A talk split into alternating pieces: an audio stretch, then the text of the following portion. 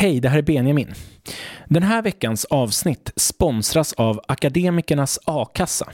Det är en a-kassa som du med högskoleutbildning kan ha genom hela yrkeslivet.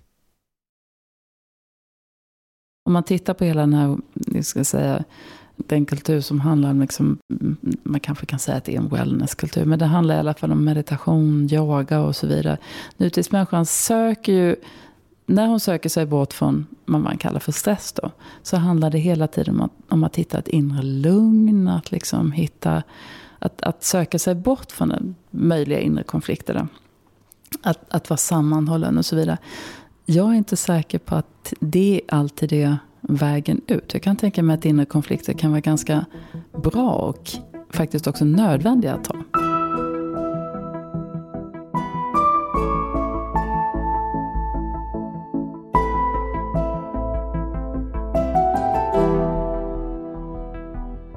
Du lyssnar på Bildningskomplexet med mig Benjamin Elfors.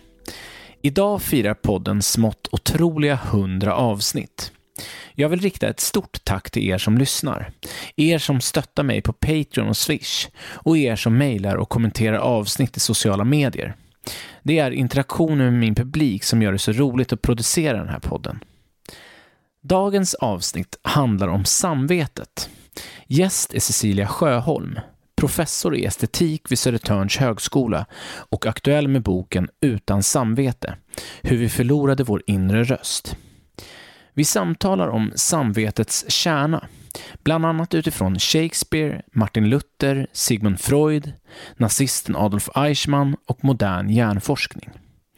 Vi pratar också om idén att människan är skapad med ett otillräckligt samvete och vad som behövs för att öka vår empatiska förmåga. Cecilia Sjöholm ger inte samvetet någon fast definition, men pekar på vad det skulle kunna vara. Jag tänker mig att samvetet är någonting som man kanske upplever som en konflikt i sig själv. Och det här liksom, att det skulle vara en inre röst är ju en bild som en hel del filosofer har använt. Men kanske faktiskt också en, en verklig röst egentligen. Alltså att det kanske är någonting som hörs inom en som liksom talar om för en att man har gjort saker som man inte borde ha gjort. Och då tänker jag mig att den rösten i så fall kommer från någonting som är liksom någonting det, det, det är någon slags annanhet, skulle man kunna säga. Alltså någonting som är något annat än ett sammanhållet Alltså den, den företräder inte det här sammanhållna, enhetliga jaget. Utan det är någonting som liksom skaver, något som bryter mot, mot det. Var kommer den annanheten ifrån? Alltså förr i tiden så tänkte man sig ofta att ja, men det kommer från Gud. Eh, det är något gudomligt liksom. Gud talar om för mig att jag har gjort någonting som jag inte borde ha gjort. Men jag tänker mig att det kanske snarare har att göra med att vi, upp, vi, vi, vi lever i ett samhälle där vi också integrerar normer och liksom sociala regler och så vidare. Även om vi kanske inte alltid är medvetna om det. Och jag tänker mig att just samvete, alltså att det hänför till någon slags samvetande. Alltså någon slags ska säga, normer och regler som vi, som vi liksom ändå alla är medvetna om att de finns. Till exempel, vi ska inte vara vi ska inte såra andra. Eh, vi ska givetvis inte liksom, mm, skada varandra, liksom så här, bokstavligt talat och fysiskt. Men, men de här lite alltså, mer finkänsliga sakerna, som att vi inte ska såra och skada varandra liksom, på ett, genom saker vi säger och gör. Men är det här samvetandet, att, att veta, eller på något sätt att man har förhandlat vad som är rätt och fel tillsammans. Jag, jag, jag tolkar det som det. Är, är det. Är det rätt? Jag, jag, tänker att det finns någon slags kunskap som, men kalla det moral eller etik eller vad du vill, som kanske inte alltid är uttalad. Alltså man kan ju formalisera det. Men samvetet handlar om att vi ändå bär på någon slags insikt om vad som är rätt och fel. Men vi kan ju inte alltid handla utifrån dem. Och kom, är det här för dig någonting som är som kommer liksom utifrån från samhället? Eller kan samvetet också finnas kodat i oss från, från början. Jag tänker att det inte är så stor skillnad mellan det som kommer utifrån och det som kommer inifrån. Utan att det verkligen finns ett samspel, skulle man kunna säga. Att samvetet är just ett, ett, ett, ett exempel på det här samspelet. Att vi upplever oss själva som sociala. Så här. Och det som kommer utifrån, det kan ju vara så att det verkligen kommer utifrån. Men det kan också vara så att vi tänker oss att det är liksom något som kommer utifrån. Att folk ser vad vi gör, liksom, fast de kanske inte gör det.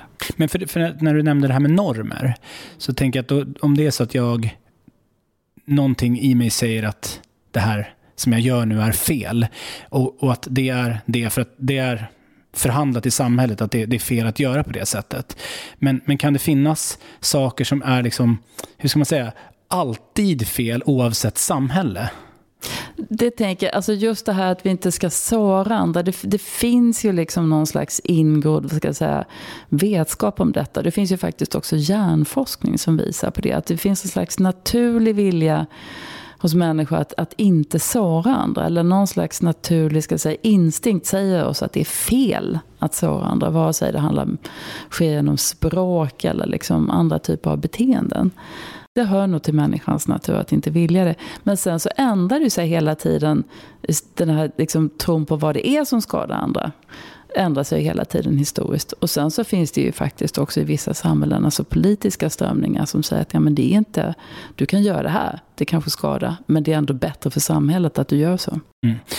Men, du, du har en intressant diskussion om vad forskning säger om eh, samvetet. Kan du beskriva lite det här? Som, du har en utläggning kring det här, faktiskt den här inre rösten, det här när man, som man, man, kan, man kan ju höra ibland den här annanheten i sig själv prata. Liksom, där, som jag förstod dig då, så, så har forskningen någon tanke om att det är liksom, länken mellan, den, mellan sinnen och den yttre världen och medvetandet på något ja, sätt. Ja precis. ja, precis. Och det där har ju också funnits beskrivet i filosofin. Um, ganska länge och inte minst då liksom i teatern och sådär så har man ju visat på det. Men faktiskt har det också återigen hjärnforskning och det är verkligen bara på senare tid. Alltså det är på 2010-talet liksom, som, som folk har börjat, eller forskare har börjat intressera sig för, ja men finns det verkligen en inre röst? Vad har den för funktion? Och sett just det här att Dels kan ju den här inre rösten vara ett slags inre tal som bara är vardagssnack eller vad man ska säga. Men det kan också vara det här att man för liksom en dialog i sig själv om någonting som är mer väsentligt. Och det kopplar ändå till, kan man säga, samhället. Mm. Vad, vad, tror forskningen att det är för någonting då? Alltså jag tror, jag tror att huvudsyftet med den forskningen det är väl kanske att visa på att det här med inre röst och så här, det är inte en fantasi. Liksom, att det är någonting som verkligen finns. Men det är också en så pass ny forskning så att det finns liksom inga så här jättestora liksom, idéer om vad det faktiskt betyder. Utan det, det är väl också så att man får då tolka lite grann själv. Vad kan detta innebära? Och jag tänker själv, alltså för jag kopplar till filosofin, att den här liksom, idén att man också kan ha en röst. Och för mig handlar det väldigt mycket om att ja, men det är någonting vi upplever när vi, när vi läser till exempel. Alltså då kanske, vi, då kanske de här rösterna ljuder inom oss. Vi lär oss genom litteraturen till exempel att sätta oss i andras ställe. Mm. När, man, när man sitter i hängmattan och läser så gör man ju det. Det, det är liksom någon det är någon, nästan någon annan än, än en själv. Det är inte ens egen, riktigt egna röst som man är bekant med i alla fall, som på något sätt matar fram de här texterna. Är det det du menar? Jag tänker läsandet kan ju verkligen göra det. Att man sätter sig in i vad de här, hur de här inre rösterna liksom låter. Att de kan verkligen genljuda i en. Och det är ju, det är ju då, alltså det är det forskningen visar, det är ju verkligen inte ett tecken på galenskap. Utan det, är liksom, det finns en slags förbindelse mellan det här yttre språket som vi hör och det här inre som vi kan liksom föreställa oss. Eh, innan vi kommer in på litteraturen och filosofin, bara uppehålla mig med en sista grej kring eh, just vetenskapen. Hur, hur gör de de här studierna?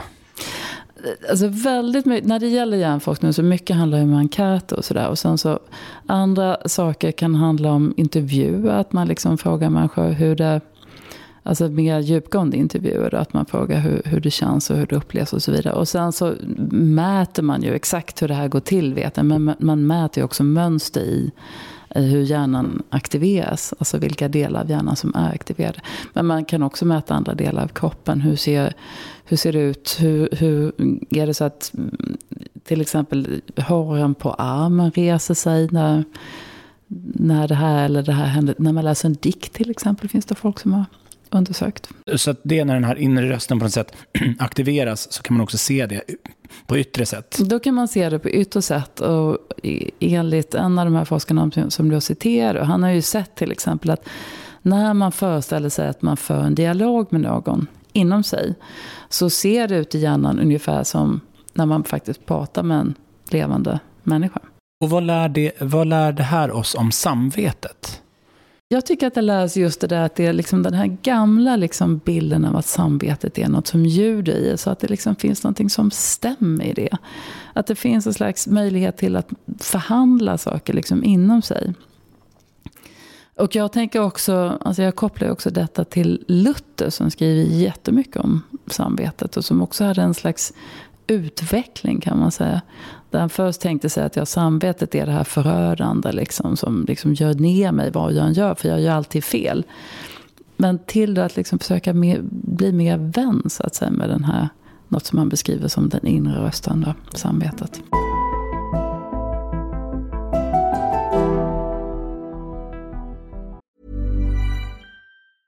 Burrow is a furniture company known for timeless design and thoughtful construction and free shipping. and that extends to their outdoor collection. Their outdoor furniture is built to withstand the elements, featuring rust-proof stainless steel hardware, weather-ready teak, and quick-dry foam cushions. For Memorial Day, get 15% off your Burrow purchase at burrow.com slash ACAST and up to 25% off outdoor. That's up to 25% off outdoor furniture at burrow.com slash ACAST. Millions of people have lost weight with personalized plans from Noom like Evan, who can't stand salads and still lost 50 pounds. Salads, generally, for most people, are the easy button, right? For me, that wasn't an option. I never really was a salad guy. That's just not who I am. But Noom worked for me. Get your personalized plan today at Noom.com. Real Noom user compensated to provide their story. In four weeks, the typical Noom user can expect to lose one to two pounds per week. Individual results may vary. Hiring for your small business? If you're not looking for professionals on LinkedIn, you're looking in the wrong place. That's like looking for your car keys in a fish tank. LinkedIn helps you hire professionals you can't find anywhere else, even those who aren't actively searching for a new job but might be open to the perfect role. In a given month, over 70% of LinkedIn users don't even visit other leading job sites. So start looking in the right place. With LinkedIn, you can hire professionals like a professional. Post your free job on linkedin.com slash people today. Om vi pratar om Luther då. För han, du, du, skriver eh, så fint tycker jag att han, han säger att vägen till det, det gudomliga går genom örat. Mm. Att liksom på, lyssna och höra den här inre, han, eller du skriver att han säger i alla fall inre röst. Mm. Vad, vad är samvetet för Luther?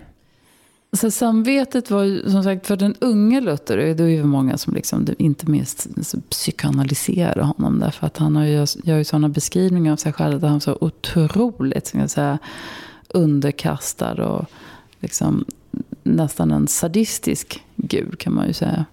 Men han tänkte sig att ja, men vi behöver liksom det, det vi kan höra inom oss, det är en gudomlig röst som liksom är på vår sida.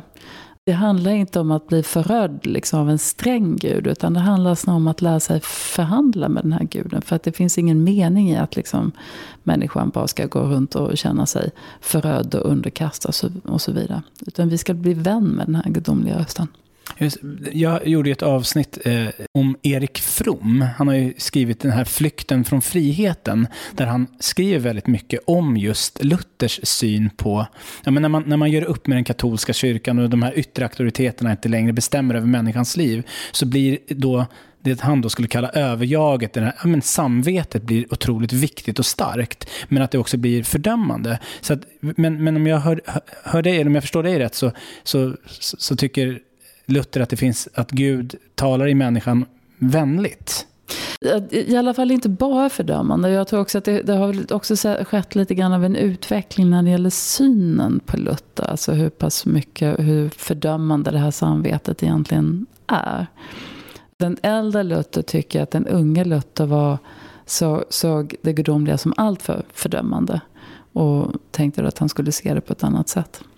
Och om man ska använda sig av Luthers samvetstankar idag, alltså på vilket sätt går de att översätta till vår tid? Eller hur ska vi, liksom, an, hur ska vi använda oss av hans tankar? Alltså jag, jag tänker så här, att han kunde se det var väl att samvetet det innebar en inre konflikt. Och du tar poängen är just det. ja men fly inte från den. Utan ta den konflikten. Och det, och det är det jag själv tänker också. Att, det är liksom, att vi kanske lever i en tid där vi är alltför rädda för inre konflikter. Om man tittar på hela den här, jag ska säga, Ehm, den, den kultur som handlar om, liksom, man kanske kan säga att det är en wellnesskultur, men det handlar i alla fall om meditation, yoga och så vidare. Nutidsmänniskan söker ju, när hon söker sig bort från vad man kallar för stress då, så handlar det hela tiden om att, om att hitta ett inre lugn, att liksom hitta, att, att söka sig bort från den möjliga inre konflikterna. Att, att vara sammanhållen och så vidare. Jag är inte säker på att det alltid är vägen ut. Jag kan tänka mig att inre konflikter kan vara ganska bra och faktiskt också nödvändiga att ta. Kan du ge något exempel på det? När är det bra att, att ha, ta den här konflikten? Nej, men jag tror att det är, det är väl kanske det i vardagslivet. Och det exempel som jag har i boken är väl kanske framförallt just det här att alltså när jag skriver om föräldraskap. Som ett exempel på liksom en slags, ska säga, Alltså när har man dåligt samvete? Jo, när man är förälder. Det har man konstant. Därför att man blir liksom aldrig den här perfekta föräldern som man kanske vill vara. Man gör alltid något fel. Och då tänker jag, men då får, då får man på något sätt erkänna att det är så. Och liksom se in i de här inre konflikterna och ta den som något som kanske är konstruktivt. Just det. För att jag hade en fundering när jag lä läste det, du, som du pratade om den här wellnesskulturen och meditation och sådär. jag undrar så här, det är ju en tanke som, som har framkastats, framkastats väldigt länge, ja, men framförallt av, av buddhismen, där meditationen och, och att helt enkelt ja, men stilla de här skrikiga rösterna in, inombords så att man blir lugn. Om jag får det här inre lugnet, blir jag säm, får jag en sämre liksom, moralisk kompass av det? Eller kan det vara så att man faktiskt får, alltså att göra upp med sina liksom, negativa känslor, dåliga tankar, kan göra att jag liksom lättare kan sortera och göra gott? Nej, verkligen inte. Alltså, så, så, tänker jag verkligen inte. Men, men vad jag tänker är att, att, det, alltså att den här liksom, alltså otroligt egentligen fina jag säga, buddhistiska tanken att du kan tömma ditt inre och så vidare. Alltså, alltså, och andra exempel på som närmar sig det som yoga och så vidare. Alltså, som, som verkligen kan göra en lugn. Alltså, jag tänker att det kanske missbrukas. Alltså, det är mer så jag tänker. Att det är alldeles för stort fokus på att det är det enda som kan rädda oss. Och att vi inte ska gå igenom de här konflikterna. Just det. Och det är det som Luther lär oss då, kan man säga. Att på något sätt att, amen, stanna upp och lyssna på vad den här rösten faktiskt säger. Han är kanske en, en av dem som, som lär oss det. Jag kan tänka att det finns andra sätt att, att göra det också. Och, och, det är inte så att jag menar att Luther är en läromästare, men jag mm. menar att han är ett exempel mm. på någon som liksom ändå kunde bejaka de här inre konflikterna. Det, det finns ju fler mm. äh, än Luther. Ja, och då ska vi ska ta upp ett par exempel till från litteraturen som jag tycker du gör fint. Eh, William Shakespeare. Eh, som jag förstår på dig så, så sägs det att han är nästan den som uppfinner vårt moderna sätt att se på samvetet. I alla fall så gör han det i litteraturen. Kan du, kan du beskriva hur, hur Shakespeare ser på samvetet? Alltså Shakespeare visar väl framförallt att, att det finns. Och, och, han ger ju inte heller någon lösning på hur man ska liksom förhandla. Men, men, men jag tänker på de här, alltså det, det, finns ju en tragedi framförallt och som också många skrev om faktiskt efter andra världskriget. Alltså därför att den var så otroligt, det är en så naken bild av ondskan. Liksom. Och, det, och det är ju tragedin om Rikard III. Som hos Shakespeare då en väldig massa människor. Och de kommer ju tillbaka i någon slags spöklika former och jagar honom. Och han, han ser liksom, nej men jag är ju inte ensam i mig själv.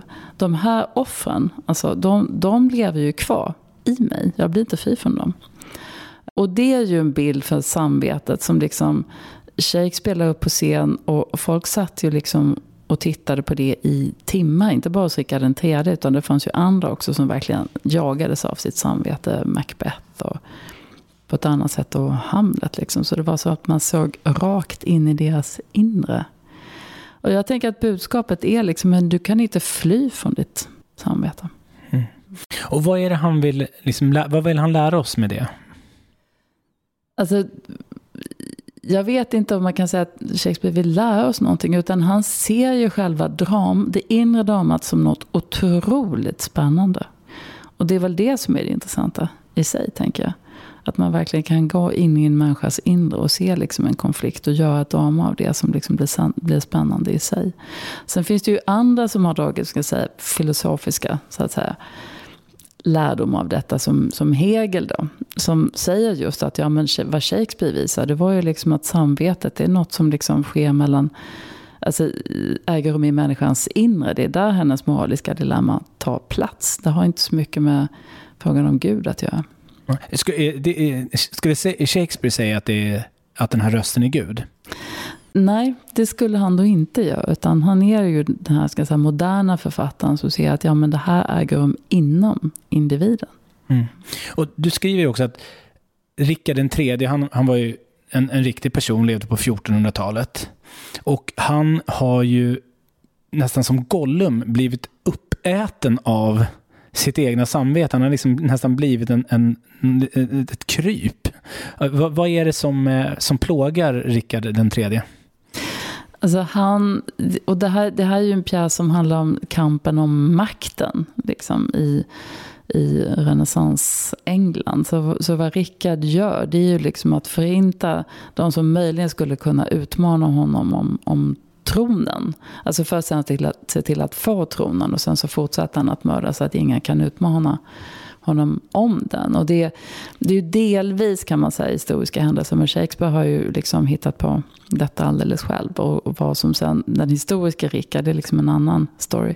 Men det mest kända handlar ju om hans brorsöner som kastades i towern. Och som, som det sägs då att Rickard lät döda. De var ju barn och det är därför det är så otroligt det är därför också man upplever den här tragedin som, som otroligt hemsk. Ja. Alltså det vet ju Shakespeare också. Mm.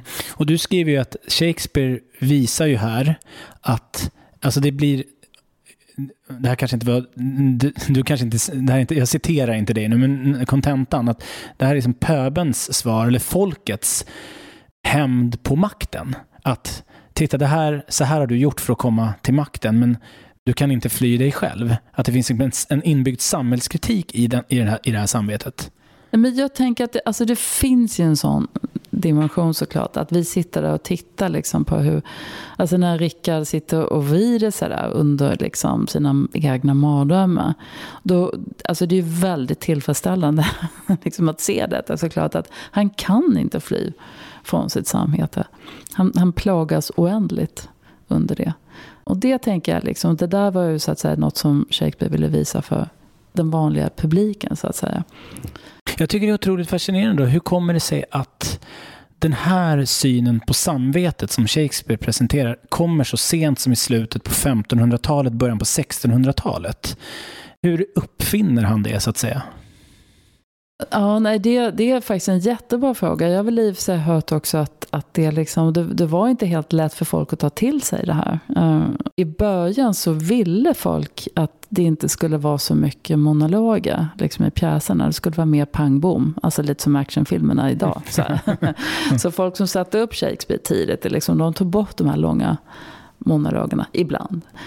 Om man då ska förklara varifrån de kommer. Men jag, jag är liksom inte så här, säga, mentalitetshistoriker. Men om jag återigen får citera Hegel. Så vad han säger det är just att jag vet inte om jag tror på detta, men vi kan ha det här som en bild. Så här. Han säger, ja men, ja men förut var det som att under antiken till exempel, då, då var vi helt, då levde människor liksom helt integrerade med moraliska normer. Det var liksom någon slags ritualer nästan som man utförde. Det var inte så att man reflekterade så mycket om vad som var rätt eller fel. Men under Shakespeare tid, Shakespeare tid så gjorde man det på ett annat sätt. Man blev mer liksom ansvarig, eller såg sig själv mer som ansvarig för vad man gjorde. Mm. Mm. Ja, intressant, för den typen av röst och samvete tycker jag har blivit som kanske allra mest förfinad hos Dostojevskij. För de här som inte har läst Brott och straff så är det är ju en helt otrolig bok utifrån just det vi pratar om nu. Vi, vi, vi, får väl avslöja allting. Det är en, huvudrollen har mördat en pantlånerska och han har ett dåligt samvete men mer för att han är rädd för att bli upptäckt. Det är det som är hans ångest. Och sen så hamnar han ju i fängelse och sen så sitter han ju av ett långt, långt straff. Och sen i slutet, allra sista sidan, och det här tycker jag är lika häpnadsväckande varje gång jag liksom berör de här sidorna. Sista sidan så inser ju han vad han egentligen har gjort. Alltså nu, det här att sitta i fängelse spelade ingen roll, att han har gömt sig från polisen spelade inte heller någon roll, utan när han faktiskt har förstått, som kanske Rickard den tredje, vad han har gjort, att han har haft ihjäl en annan människa, då står det någonting, bara någon sista rad som är så här, och det här arbetet skulle bli mycket, mycket långt. Mm. Typ slut. Mm. Vad, vad, tänker du om det? Jag, jag såg uh, Brott och straff nu uh, på Dramaten i vintras. Det är väldigt mycket blod och jag tänker att det är ju någonting i det här. Det, det är väl också så att den här mördaren leker så att säga övermänniska. Att, att han är väldigt så att säga inspirerad av någon nietzscheansk idé om att ja, men jag kan mörda utan att, att, att uppleva, eller utan att det kommer kännas. Eller hur? Att det är liksom precis det han tror, att han kommer undfly det. Exakt. Mm. Och så gör han inte det.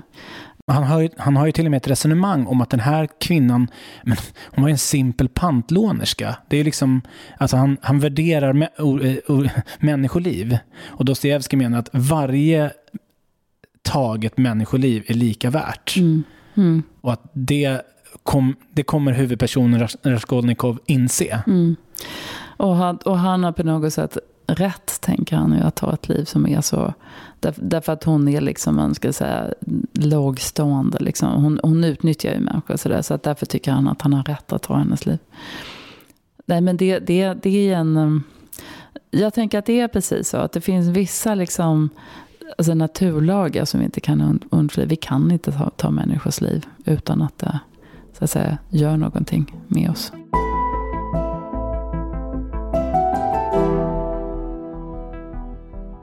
En annan dramatiker som du berörde är Bertolt Brecht som har en lite annorlunda syn på samvetet.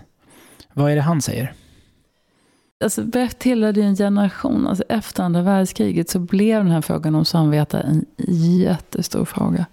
Därför att alla undrade hur, det, hur hela friden kunde förintelsen äga rum. Och hur kunde så många bli så att säga, medlöpare när Hitler kom till makten. Hur, hur var det liksom ens möjligt? Och Brecht var en av dem som tänkte att ja, men det, det är ju helt enkelt så att samvetet har blivit förvidet. Liksom. Det, har liksom, det går inte att betraktas i samma termer som det gick då innan andra världskriget. Det är liksom någonting har hänt helt enkelt. Och för Brecht var det, kan man säga, en...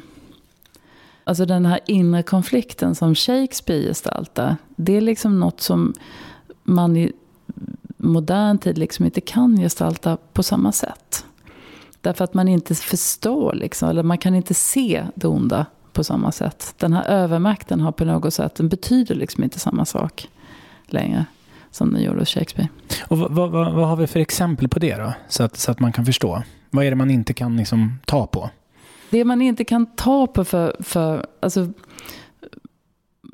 vad Bert menar det är liksom att sam, samvetet har blivit så genomkorrupt.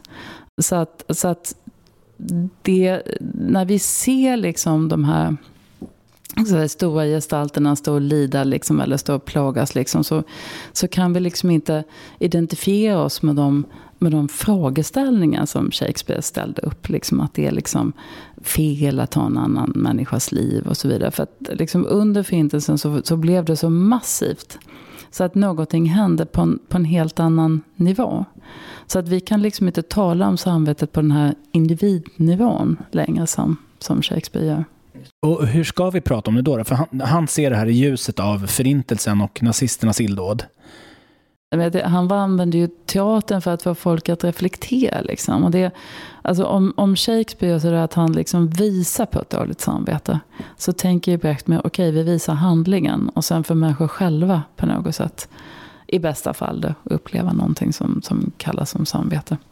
Alltså att det ska liksom på något sätt filtreras från scenen till de som faktiskt bevittnar liksom, eh, det som händer. Just det. Så då kan man ju säga att den här samhälls, apropå liksom samvetandet som vi var inne på från början, blir väldigt starkt hos Brecht.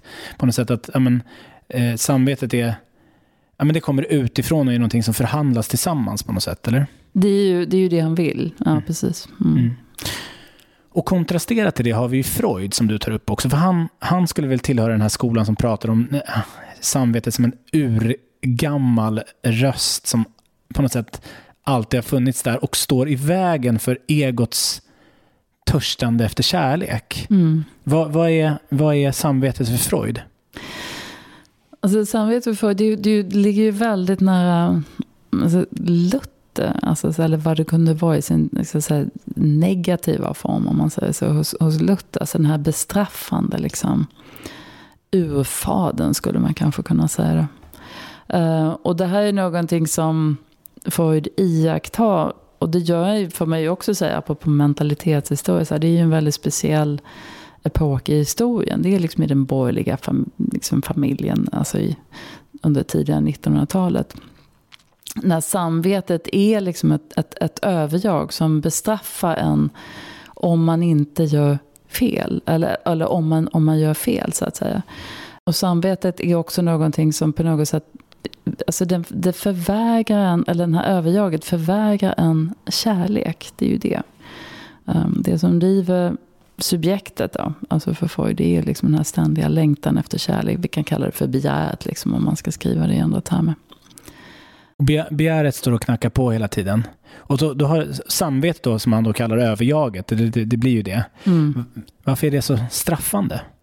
Därför att vi också har integrerat någon slags liksom normer i oss som, som vi egentligen aldrig kan uppfylla. Alltså, återigen, då är vi inne i den här inre konflikten. Som, som för Freud var just bestraffande. Och för, Freud, det här hamnar vi någonstans, man kallar det med psykoanalytisk språk, alltså någon slags driftsekonomi. Liksom. Att det, det kan också finnas någon slags masochistisk längtan efter att underkasta sig ett överjag. Alltså på något mystiskt sätt så kan man njuta av det helt enkelt. Mm. Och det var ju lite grann den borgerliga människan som Freud såg, att hon var lite masochistiskt lagd på det sättet. Mm. Det, det, där eh, har jag gjort som sagt ett avsnitt på kring Erik From tar ju upp precis exakt det att när vi blir fria, men när, när vi växer upp som små barn och sen blir äldre och frigör oss från våra föräldrar så det, det öka, den ökade friheten skapar också en ångest. Att vi, vi vill vi vill på något sätt komma tillbaka till en auktoritet, någon som säger, säger åt oss vad vi ska göra. Och det, det är så Erik From förstår eh, totalitära stater överhuvudtaget, att de kan finnas, eller auktoritära ledare, att de kan finnas. Det är just den här eh, våran, våran ja, men önskan att, att eh, faktiskt inte ha den här friheten, för den är så läskig. Och att det är på något sätt, eh, ja, men, ja, men det är det som du, som du då eh, ja, men kallar en, liksom en mas masochistisk drivkraft. Är det, här, är det så, han, så Freud också ser på saken? Jo men verkligen. Jag, jag tänker att Fromm tog, Fromm tog upp just det där från, från Freud liksom, och kopplade liksom på, på ett fantastiskt sätt liksom, till just det som hände liksom, politiskt liksom, under 30 och 40-talen och faktiskt på 20-talet också väl framförallt. Så. Mm. Och sen finns det ju, alltså nu på senare tid så finns det ju folk som har tagit upp det på ett annat sätt. Till exempel Zizek som jag väl kanske inte skriver så mycket om just boken om samvetet. Men alltså där har den här ska säga, masochistiska läggningen blivit alltså, övergripande också i, alltså, i, den, i vårt samhälle, men på ett helt annat sätt. Alltså där, där vi liksom plågar oss själva med, med en annan typ av drift, alltså en drift till någon slags Alltså det, vi är pålagda någon slags påbud att, att, att njuta. Vi lever i ett samhälle där vi är totalt fria. Vi kan liksom köpa vad vi vill. Vi kan liksom, allting är tillgängligt använda. Och det är liksom det nyliberala överjaget. Och vad, bara så jag hänger med då, vad, vad, vad, blir konsekvenserna då om vi, om vi inte mm, tar tag i den här njutningen? Alltså lite, lite grann samma sak, att vi kan aldrig njuta till, alltså som, som, som så, vi kan aldrig njuta till, tillräckligt. Det mm. går liksom inte, vi är alltid otillräckliga. Det är det här som idag kallas fear of missing out. Bland annat, ja. ja att mm. man, det, det, det, det, är hela tiden någonting som kan vara roligt. Man får dåligt samvete av att man inte lever livet till fullo. Ja, det är ett jättebra exempel faktiskt. Mm. Så det, det, det, det är ett, man kan säga att det är ett freudianskt överjag som, som spökar här. Absolut, ja.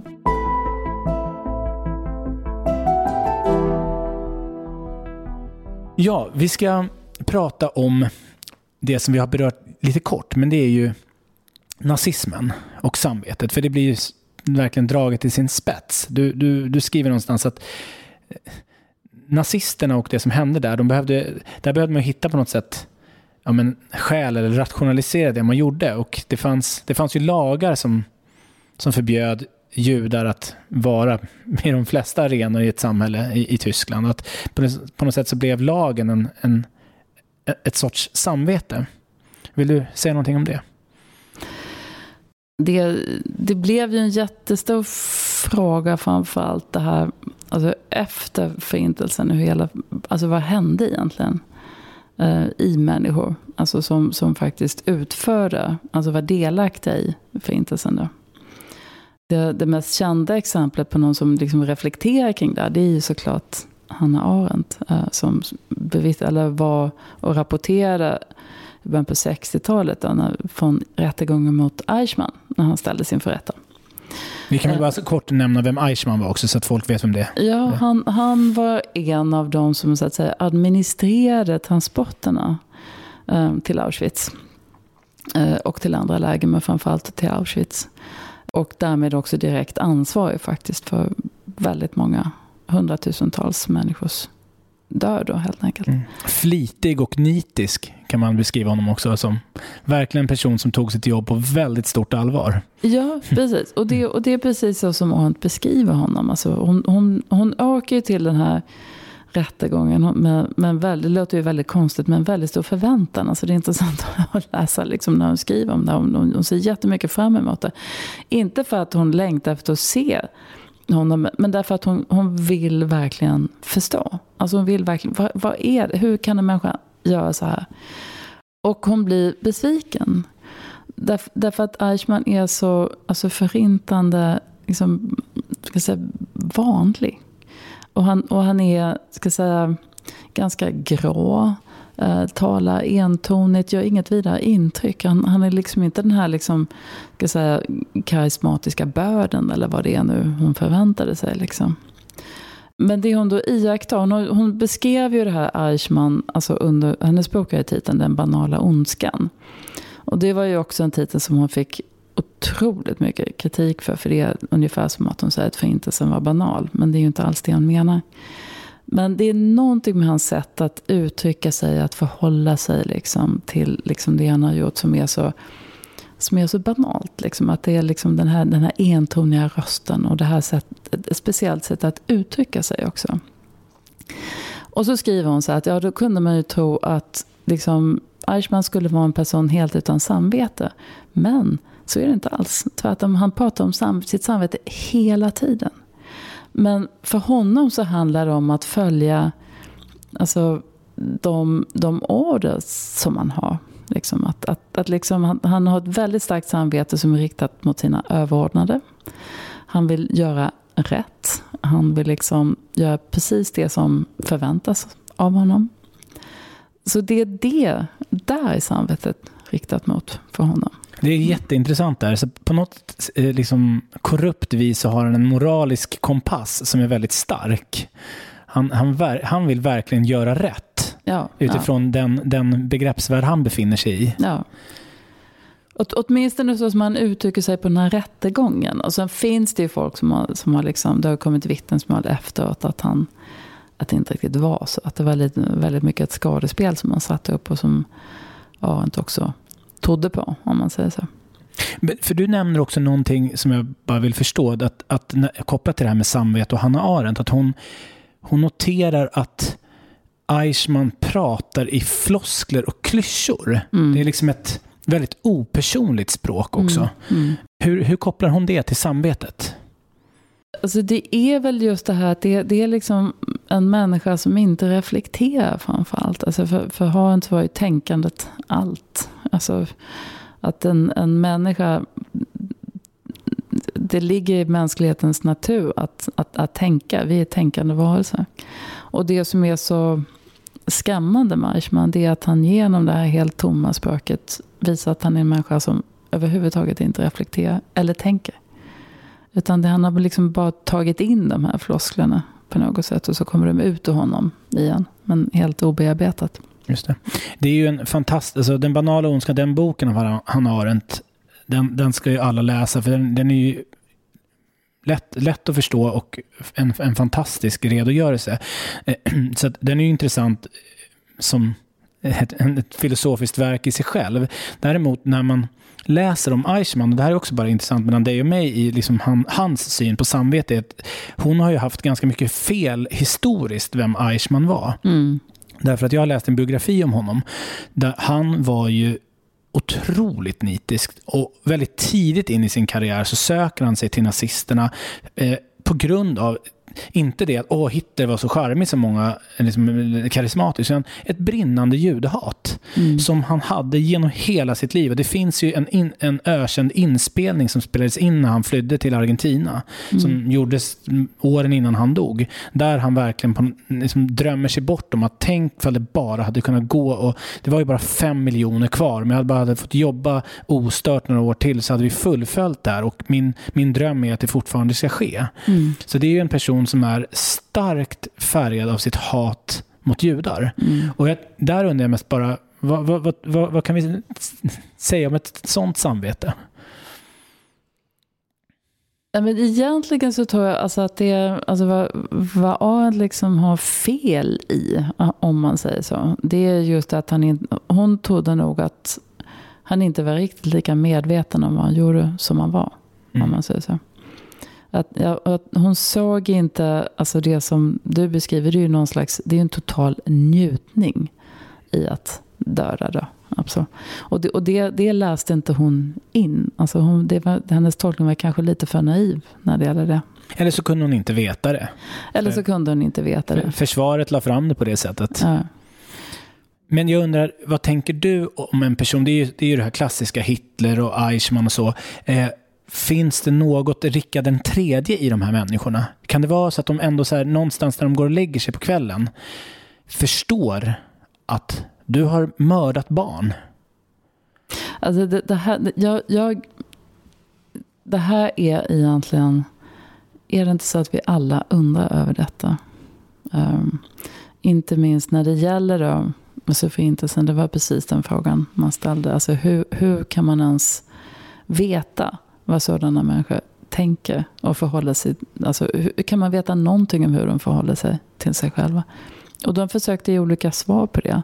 Och jag tänker att vi fortfarande står inför samma frågor. Alltså i väldigt, väldigt hög grad. Hur tänker människor som, som liksom begår dåd som är Eh, kanske inte är förintelsen, men, men som liksom är liksom groteskt onda som vi i våra ögon. Mm. Och då, då undrar jag vad du tänker kring om man ser samvetet som primärt en samhällsprodukt. Skulle man då kunna tänka sig att ja, men, Eichmann han levde ju i en tid som var väldigt antisemitisk. Eh, lagarna var antisemitiska. Eh, det styrande partiet var i allra högsta grad judehatare. Eh, kan man tänka sig att ja, men i hans värld så, så, så rättade han sig efter det samvete som fanns och som hade förhandlats? Eller ska man se det som det här inneboende, den här rösten som faktiskt urrösten som alltid har funnits där och faktiskt knackar på och säger att du, du gör fel? Jag tänk, alltså det, det, det, är ju så att ett samvete systematiskt kan förvidas. Liksom. Det är, det är alltså i, i någon typ av liksom ideologiskt klimat. Det, ser vi ju i totalitära samhällen och har sett. Liksom. Um, och man kan ju också ställa frågan idag, vad händer i Ryssland egentligen? Alltså vad, vad är det som egentligen försiggår? försiggår? Finns det inget samvete? Hur kan man acceptera kriget? Men vad jag skulle vilja säga, att det, det är ju alldeles, alltså samhället, samvetet skulle jag säga är i grunden individuellt. Och det handlar om att på något sätt uppleva att ja, jag har ett ansvar för hur jag agerar och hur jag tycker och känner. Och som sagt, då tycker jag ändå att det Alltså man kan tänka på det filosofiskt då och liksom ge argument för att det är så. Men, men jag tycker också att det var intressant att se att även hjärnforskningen säger ju faktiskt det. Att det finns någon slags naturlig instinkt att vilja ta hand om den andra. Alltså någon slags empatisk ska jag säga, instinkt i oss. Och då kan man ju hoppas att Eichmann i Shakespeares anda faktiskt hörde en röst vid, sl vid slutet av sitt liv som sa det du har gjort är fruktansvärt. Jag tror att han aldrig gjorde det. Men, men den stora frågan gäller ju liksom, alltså de, de, de, den stora massan om man säger så. Alltså mängden människor som på något sätt undlät att agera och på det sättet blev delaktiga. Alltså de upplevde kanske ett samvete. Och jag tänker också på, um, som jag nämner då i, i boken också, att jag har en rysk vän som, som faktiskt diskuterade just samvetet när Ryssland gick in i Ukraina. Alltså sitt samvete då. Som rysk intellektuell och verksam i Ryssland. Vad kunde jag ha gjort? Vad, vad kommer han fram till? Uh, att han då som en av de som liksom har varit regimkritisk väldigt, väldigt länge uh, inte tog tillräckligt ansvar i tid. Och han sa att vi, vi borde ha tagit samvete vi ska inte ha ont samvete, men vi, bo, vi, borde, ha, vi borde ha tagit um, ansvar för vår egen godhet, som han sa. Alltså vi borde ha fått folk att förstå tidigare. Och hur gör man det då? Um, jag tror att han tänker nog, alltså så som jag upplever situationen så var det nog så att de var bara väldigt nöjda för att de överhuvudtaget fick existera och liksom vara verksamma ungefär som, som vanligt om man säger så.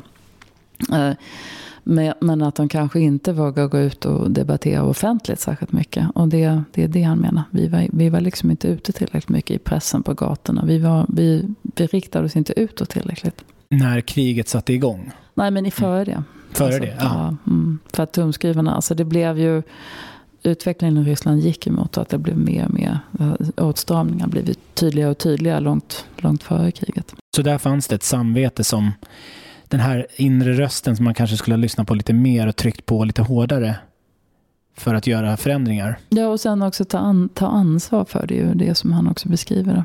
Alltså i en, kan säga, en större form, att det inte bara handlar om en själv, liksom, utan att det kan faktiskt handla om hela samhällen.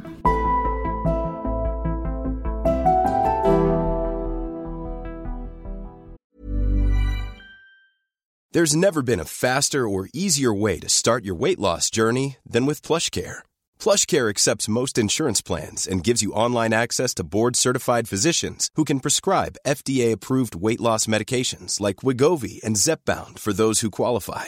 Take charge of your health and speak with a board-certified physician about a weight loss plan that's right for you. Get started today at plushcare.com slash weight loss. That's plushcare.com slash weight loss. plushcare.com slash weight loss. Burrow is a furniture company known for timeless design and thoughtful construction and free shipping, and that extends to their outdoor collection. Their outdoor furniture is built to withstand the elements, featuring rust-proof stainless steel hardware, weather-ready teak, and quick-dry foam cushions. For Memorial Day, get 15% off your Burrow purchase at burrow.com slash ACAST and up to 25% off outdoor. That's up to 25% off outdoor furniture at burrow.com slash acast. Ja, innan vi satte på eh, inspelningen så pratade du och jag lite grann om vilka favoritfilosofer som, som du har, eller vilka är de namnen som du återkommer till. Och då nämnde du tyska filosofen och sociologen Theodor Adorno. Mm. Som du också skriver om i boken. Och du citerar ett radiotal som han höll 1966 där han säger att samvetet så som vi känner det från Shakespeares tid med den här inre teatern, den, den, det samvetet existerar inte längre. Vad menar han med det? Nej, vad han kan se det är just hur, hur utvecklingen har, har gått. Då. Alltså det är väl lite grann, han beskriver lite samma fenomen som Hanna Arendt gör. Att han kan se att folk hänger upp sig på liksom ganska ska säga, slumpartigt ivägslängda liksom regler och lagar. Och är väldigt ivriga att följa dem. Men kan inte längre relatera till de här stora ska säga, frågorna. Naturlagen, du ska inte döda och så vidare. Du ska inte skada, du ska inte... Alltså det här, den typen av liksom normer och regler som handlar om att du inte ska skada andra. Du ska inte liksom skada din nästa eller såra den. Så han beskriver ju ett samvete som han tycker är då förvridet helt enkelt. Och på vilket sätt är det förvridet då? Hur, hur tar det sig uttryck? Jag menar, Eichmann är ju ett bra exempel på just, på just det. Att man, ja, men istället så, så lyder man överordnade men funderar liksom inte på vilka konsekvenser det har att man, att man gör det. Mm. Du tar ju upp också att man kan säga att idag, om vi verkligen tar nutid, inte 1966 utan här idag, så har samvetet kanske förvridits så långt att vi liksom inte skäms längre över någonting.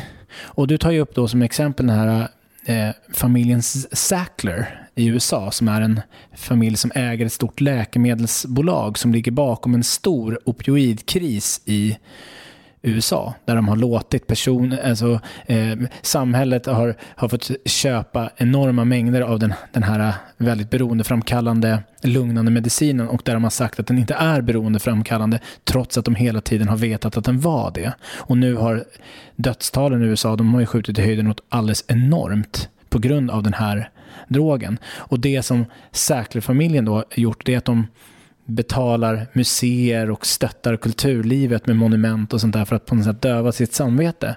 Vill du säga någonting om, om det här mm. fenomenet?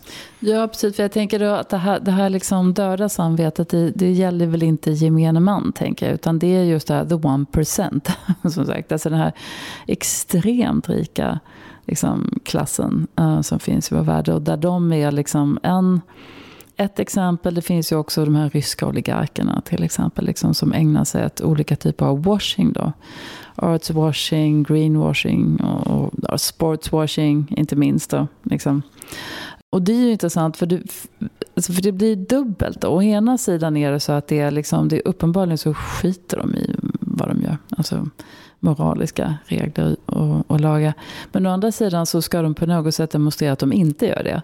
Så då köper de in sig liksom det, det finaste som finns. Alltså de finaste konstmuseerna i världen. Alltså de, de tjusigaste och mest prestigeladdade universiteten som ändå står för någonting. Liksom, som vi ändå förknippar med eh, etiska ideal och sådär.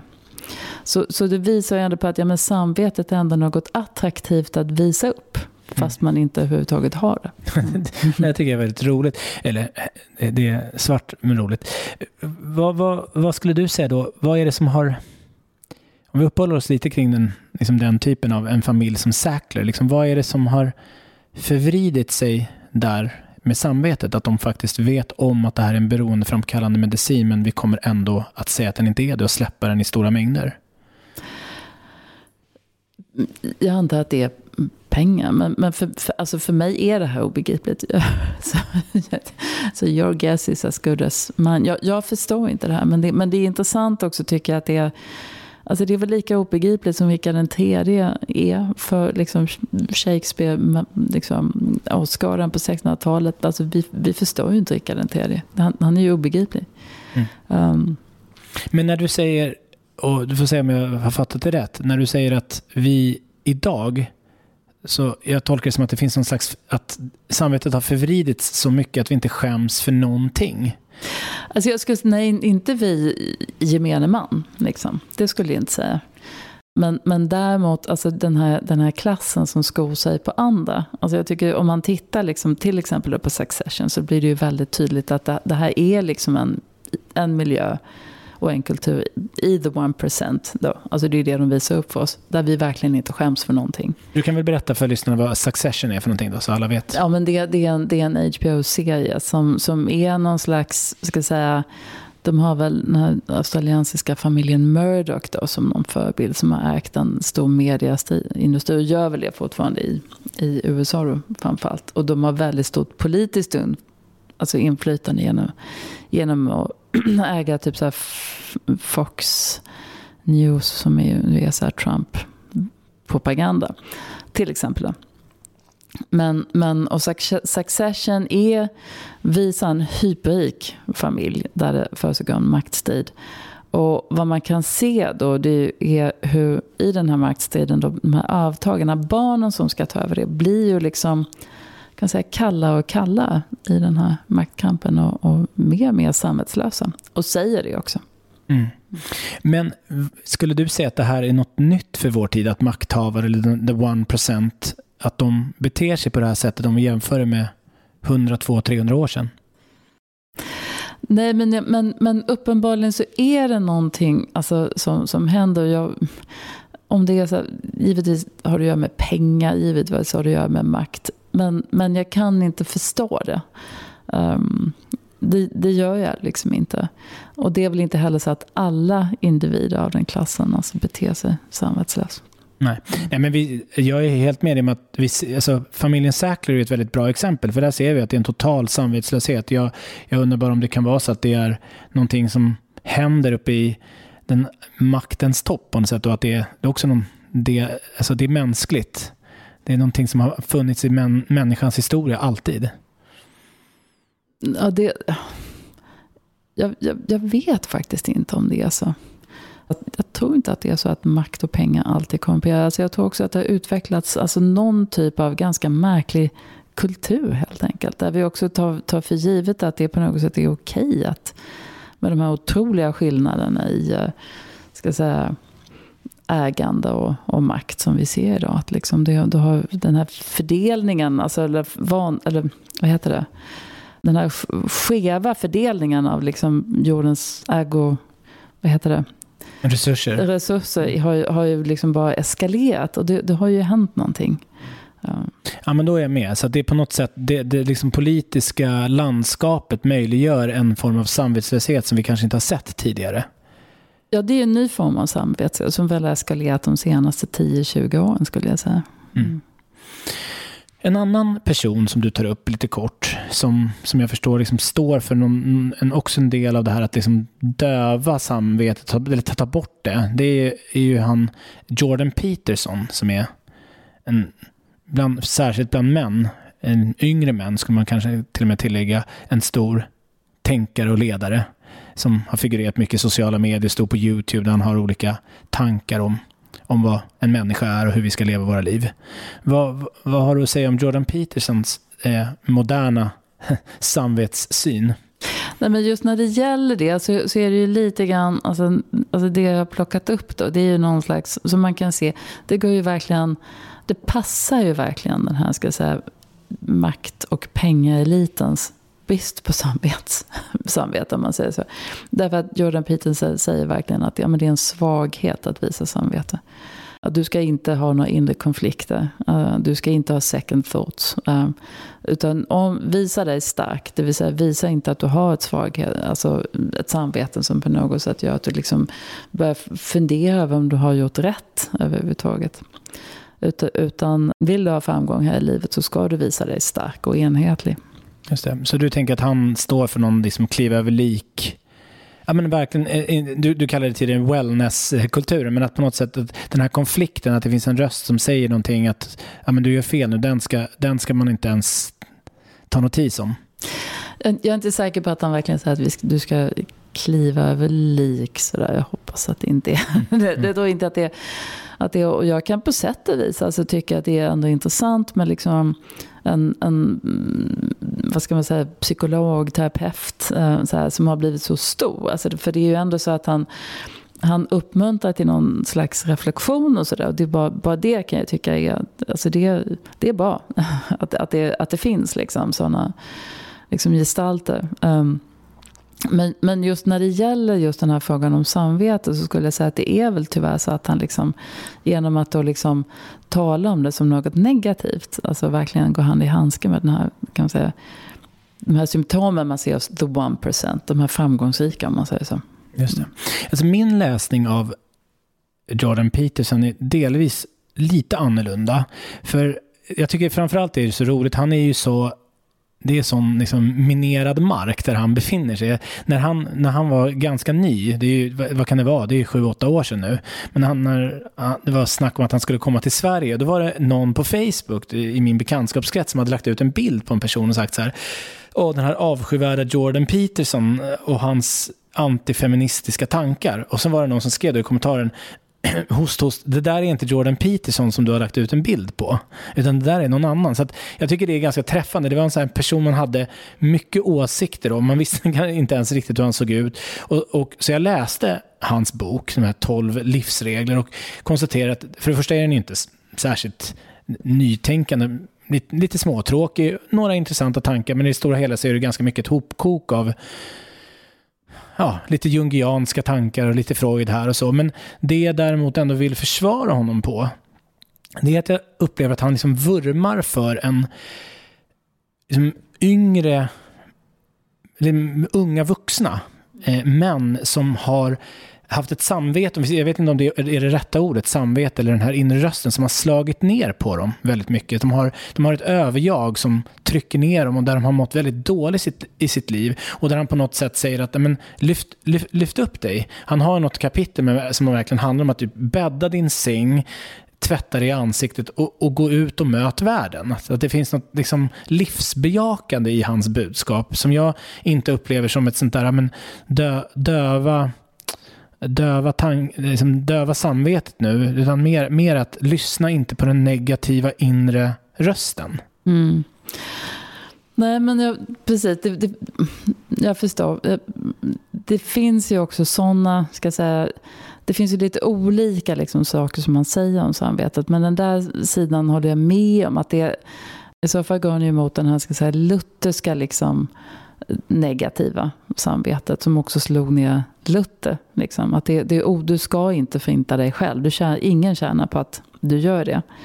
Om någon får människor att reflektera överhuvudtaget så tycker jag att det är bra. Därför att det kan också leda vidare till tankar som inte är identiska med det som kanske den som säger det. Utan det, det handlar om att sätta igång någon slags process kanske, att fundera över saker.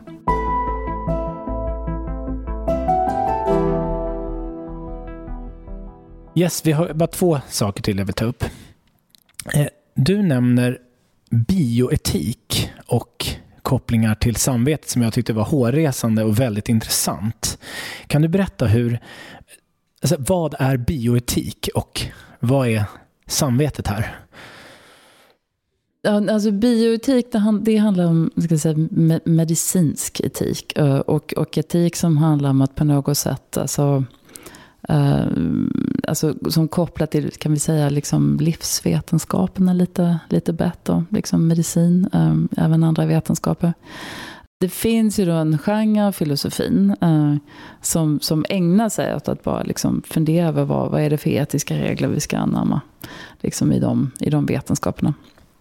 Och en väldigt stor debatt handlar om hur man ska liksom enhance eller förstärka den mänskliga moralen. Därför att det, det är, vi ser ju liksom att den mänskligheten så att säga står inför många stora kriser som är självförvållade.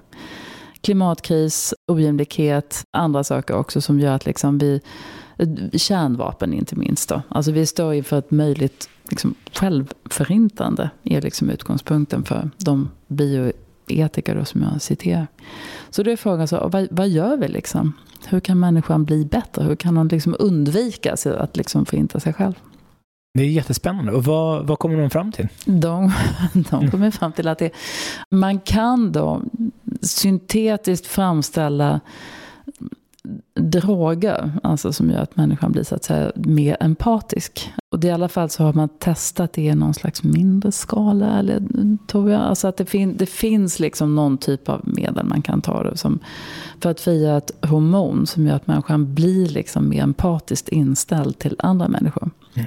Och då är förslaget, men då ska vi tillföra detta en mass, helt enkelt till hela befolkningen. Och, och, du som är filosof, hur, hur ser du på det här? Jag ser väl det här som att Alltså filosofins uppgift är väl inte att försvinna i yttre världsrymden. om man säger så. Som, som de jag tycker de har gjort där. Det alltså det är så fruktansvärt verklighetsfrämmande. Alltså, sen kan jag förstå just den här impulsen. Och vi, vi, vi vill lösa hela mänsklighetens problem. Och det gör jag med den här artikeln. För nu visar jag precis, precis vad jag ska göra. Men, men det är väldigt verklighets, verklighetsfrämmande. Egentligen både problembeskrivningar och, och inte minst då, lösningar. Och jag kan väl känna att filosofin, om den ska ha en uppgift, den ska väl vara lite, lite nära människor. Så här, hur man faktiskt tänker och känner. Inte bara lämna liksom helt och hållet den här, alltså vara, vad liksom instinkter kan vara som är rätt och fel. Det är klart att man inte kan gå till ett köpcenter och sprinkla så här godhetsdroger hur som helst. men, om, vi, om vi försöker att, att förstå lite då. Eh, hur skulle du säga att det här är liksom verklighetsfrämmande? Om, om, om det var så att, att husläkaren skrev ut en tablett som gjorde dig lite, lite mer empatisk och förstående för världen. Vad är det farliga med det? Nej, men om husläkaren ser att jag kan bli Eichmann så är det ju inget konstigt. Men vad en del föreslår här, det är ju liksom att Alltså människor, de ser ju så här, människor kommer ju inte acceptera att, att, att de blir tvungna att ta de här drogerna. Så då måste vi tillföra dem i hemlighet. Till exempel genom vaccinationsprogram där vi inte talar om vad vi ger dem. Eller att man sprinklar dem som sagt i köpcenter på människor så att de får dem i sig. Är det sant? Ja. Det här, det här, det här skriver alltså for, seriösa forskare? ja. Det, det, betyder att de som är rädda för att ta vaccinsprutor kan, kan få rätt här? ja, men det var det jag kände också. Och sen ska jag säga, det, det, alltså det är ju inte så att det sitter en massa forskare och skriver på det. Det här är lite undantag, men det är liksom en absurd diskussion egentligen.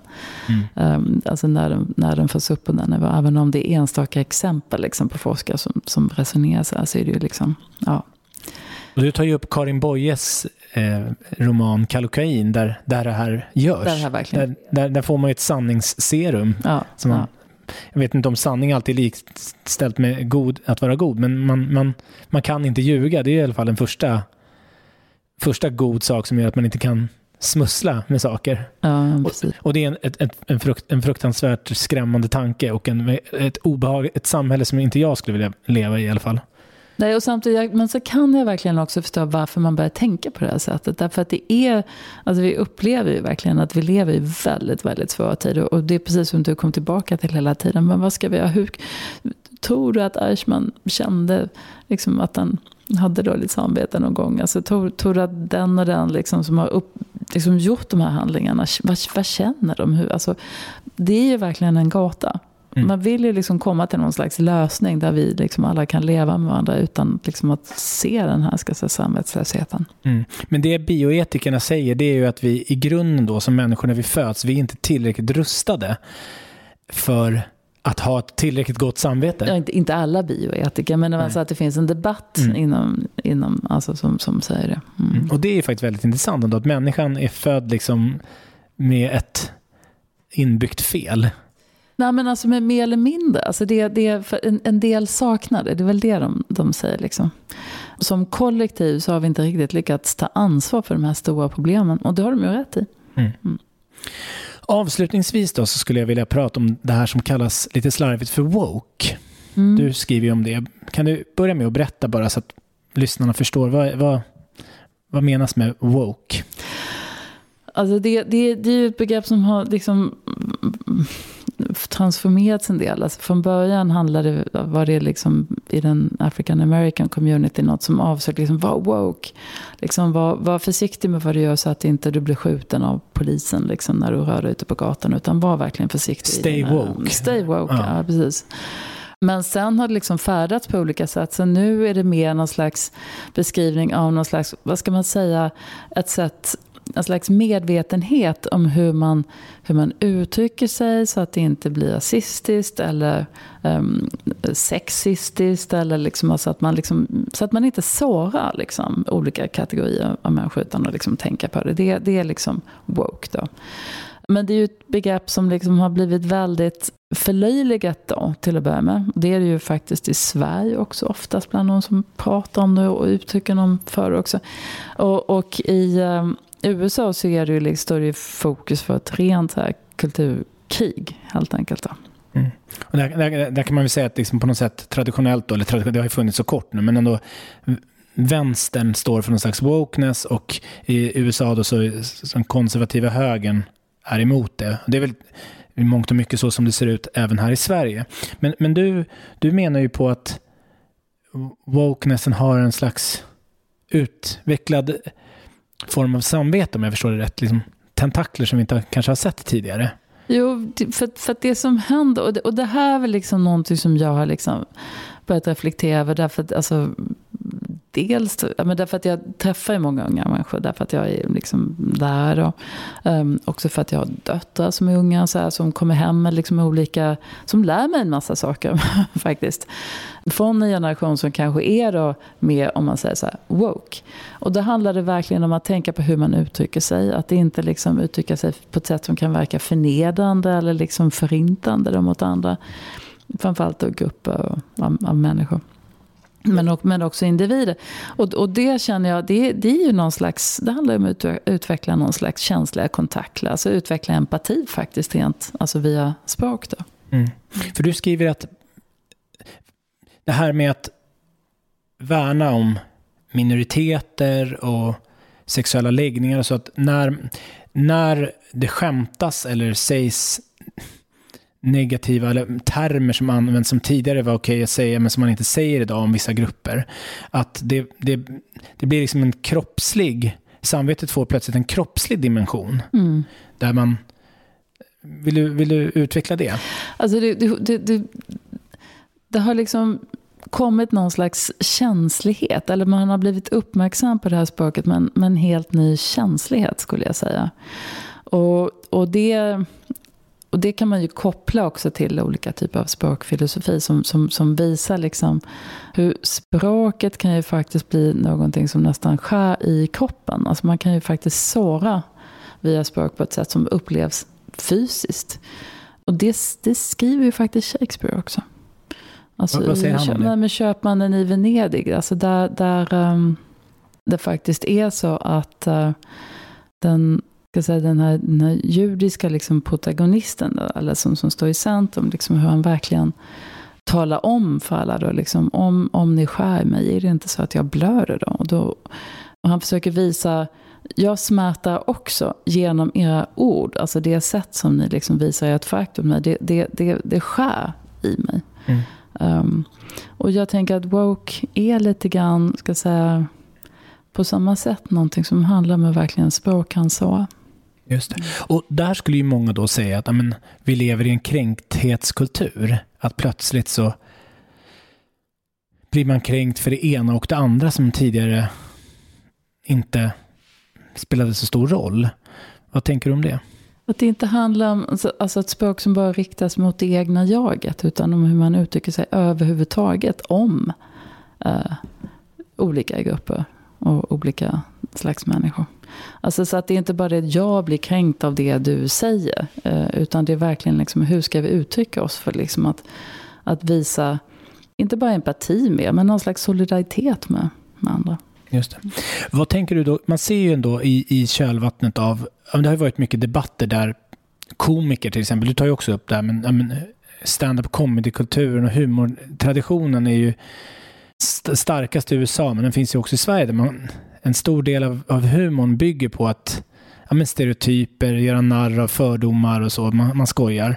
Men där många då som, om vi ska då slarvigt kalla det här för woke då, eh, vill tysta ner enskilda komiker och det har ju hänt att folk har blivit som ja, men att man har fått försvara sig för skämt som man drog för 20 år sedan och så blir man inte inbjuden som programledare till Oscarsgalan och sådana där exempel har vi ju sett. Mm. Vad, vad tänker du om det då?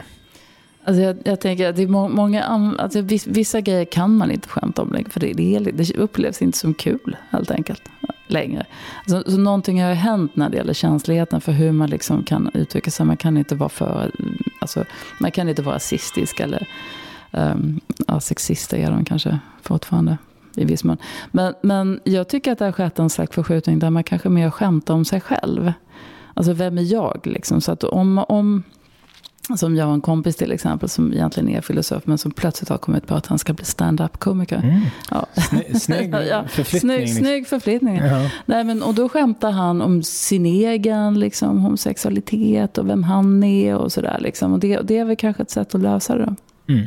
Det, det, finns väl slutgiltigt vad jag vill bara vill säga om den här frågan. För jag har ju haft varit i den akademiska världen. Jag är ju socionom i grunden. Jag pluggade vidare, tog en master. Och det här var, jag blev klar 2015 och då kunde man se, det var, jag tror att det har utvecklats mycket mer nu och blivit liksom mer raffinerat om man säger så. Men det finns, och jag vill koppla det till, till, till samvetet, att det finns ett, ett totalitärt drag. Jag ska verkligen säga att mycket av det är positivt och det liksom står för en positiva tankar, men det finns också ett totalitärt drag. Ett, liksom ett, det finns som att det är en, en outtalad doktrin.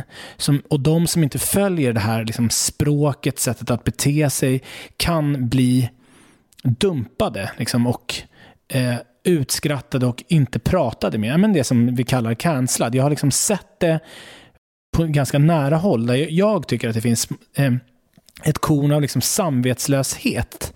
Sam, en, en samvetslöshet i det här. Där, där det är... Eh, för, för en stor, man, man är lite beredd att offra enskilda människor för en större för saken. Liksom. Mm. Nej, men, nej, men du har absolut rätt i det. Och, det, och det är ju det är klart att det finns också med det här med de här normerna så, så kommer ju någon slags samvetsstress. Då. Alltså hur ska jag uttrycka mig så att det blir rätt? Och det är, liksom, det är helt omöjligt att helt och hållet kunna göra det. Liksom. Att, att följa de här liksom, nya normerna om hur man ska vara och vad man ska säga och så vidare. Och det du säger, det, det existerar ju.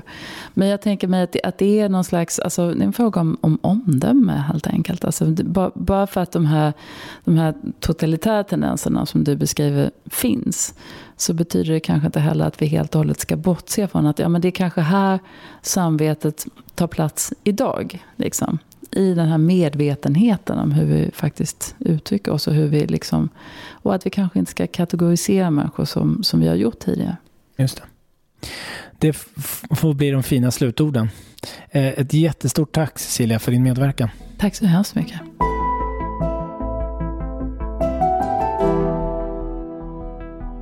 Du har lyssnat på Cecilia Sjöholm i avsnitt 100 av Bildningskomplexet.